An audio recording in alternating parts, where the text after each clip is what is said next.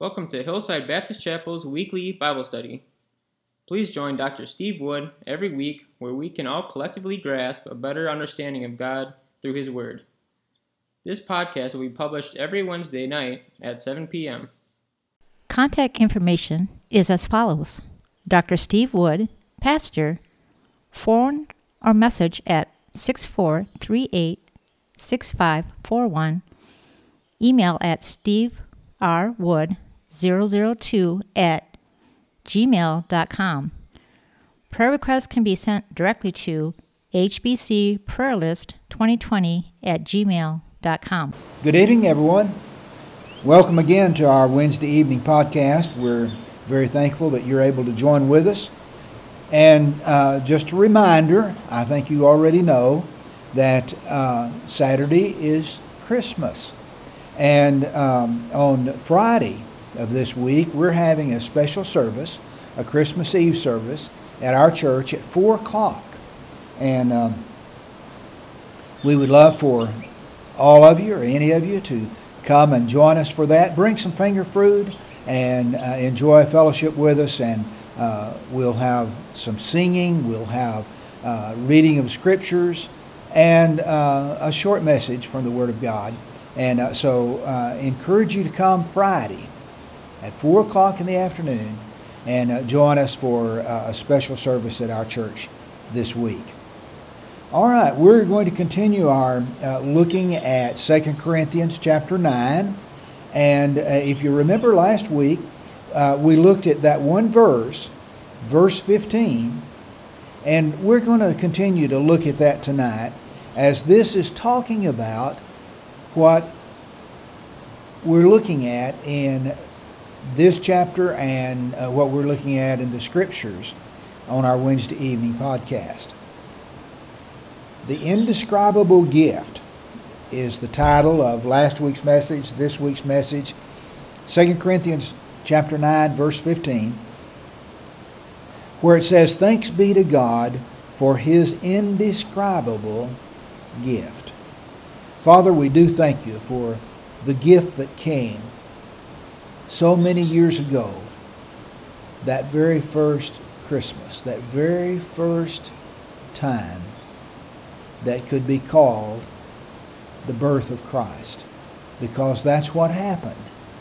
Not on December 25th, but in your timing, when the time had come, as your scriptures tell us, and we know that Jesus was born at the perfect time, when everything had come together, and you had made it possible for Jesus to be in the world and then for your work to spread from that place around the world.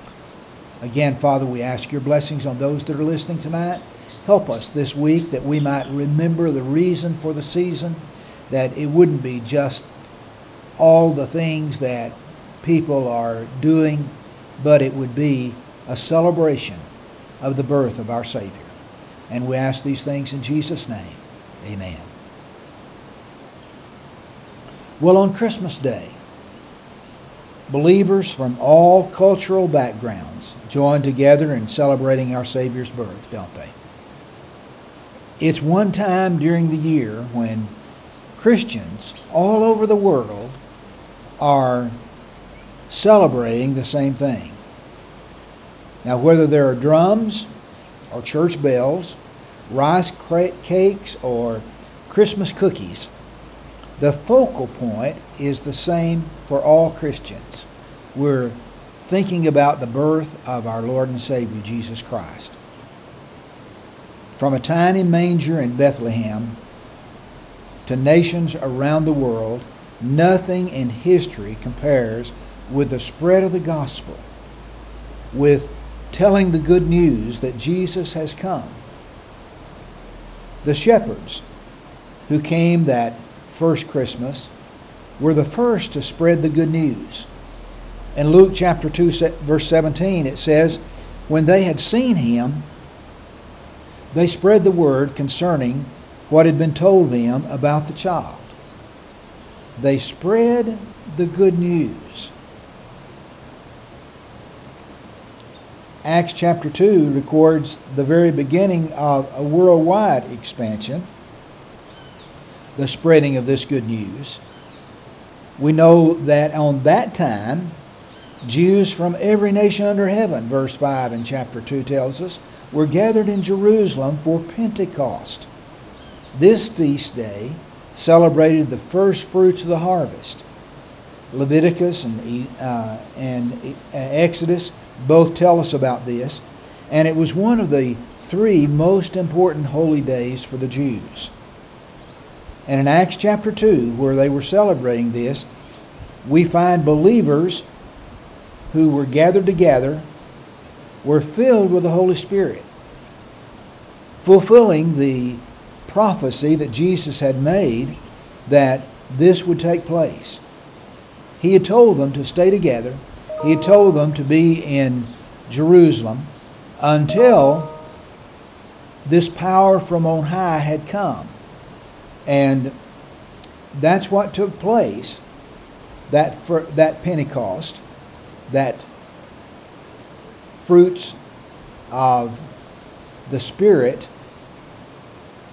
of the harvest that were being celebrated was telling them that other fruit needed to be gathered, that they needed to go out and spread the good news.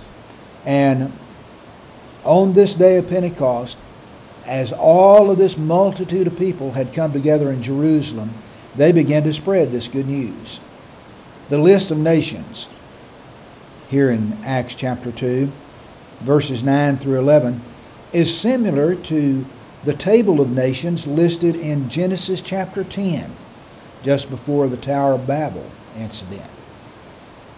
This shows us that what God had in mind in separating people because of sin, he now was reversing because of the coming of the Holy Spirit.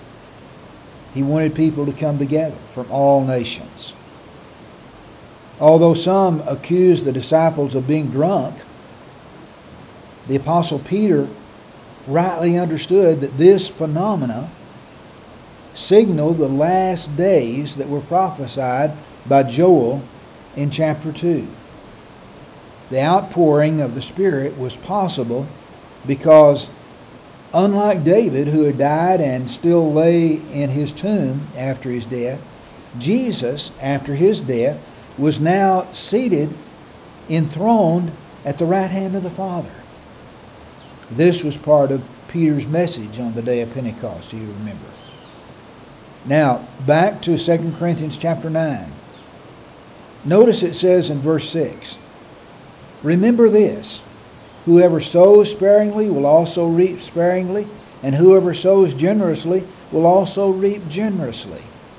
Now, he was talking about the offering that was to be taken to give to the poor believers in Jerusalem.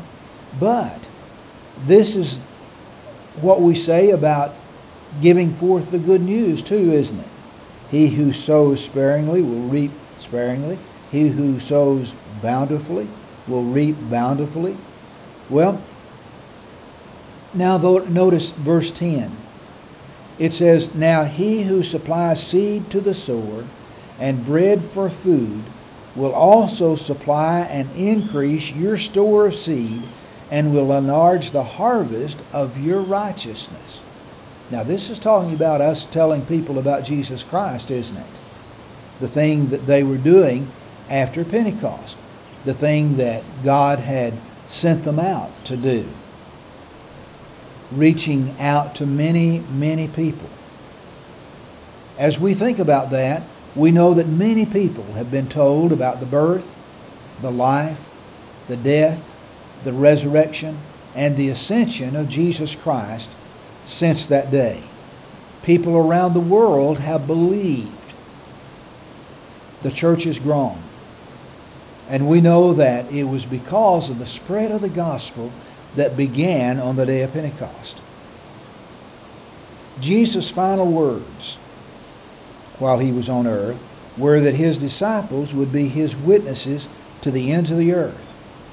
The commission is also recorded in Acts chapter 1 8, where the program to be followed is more clearly outlined.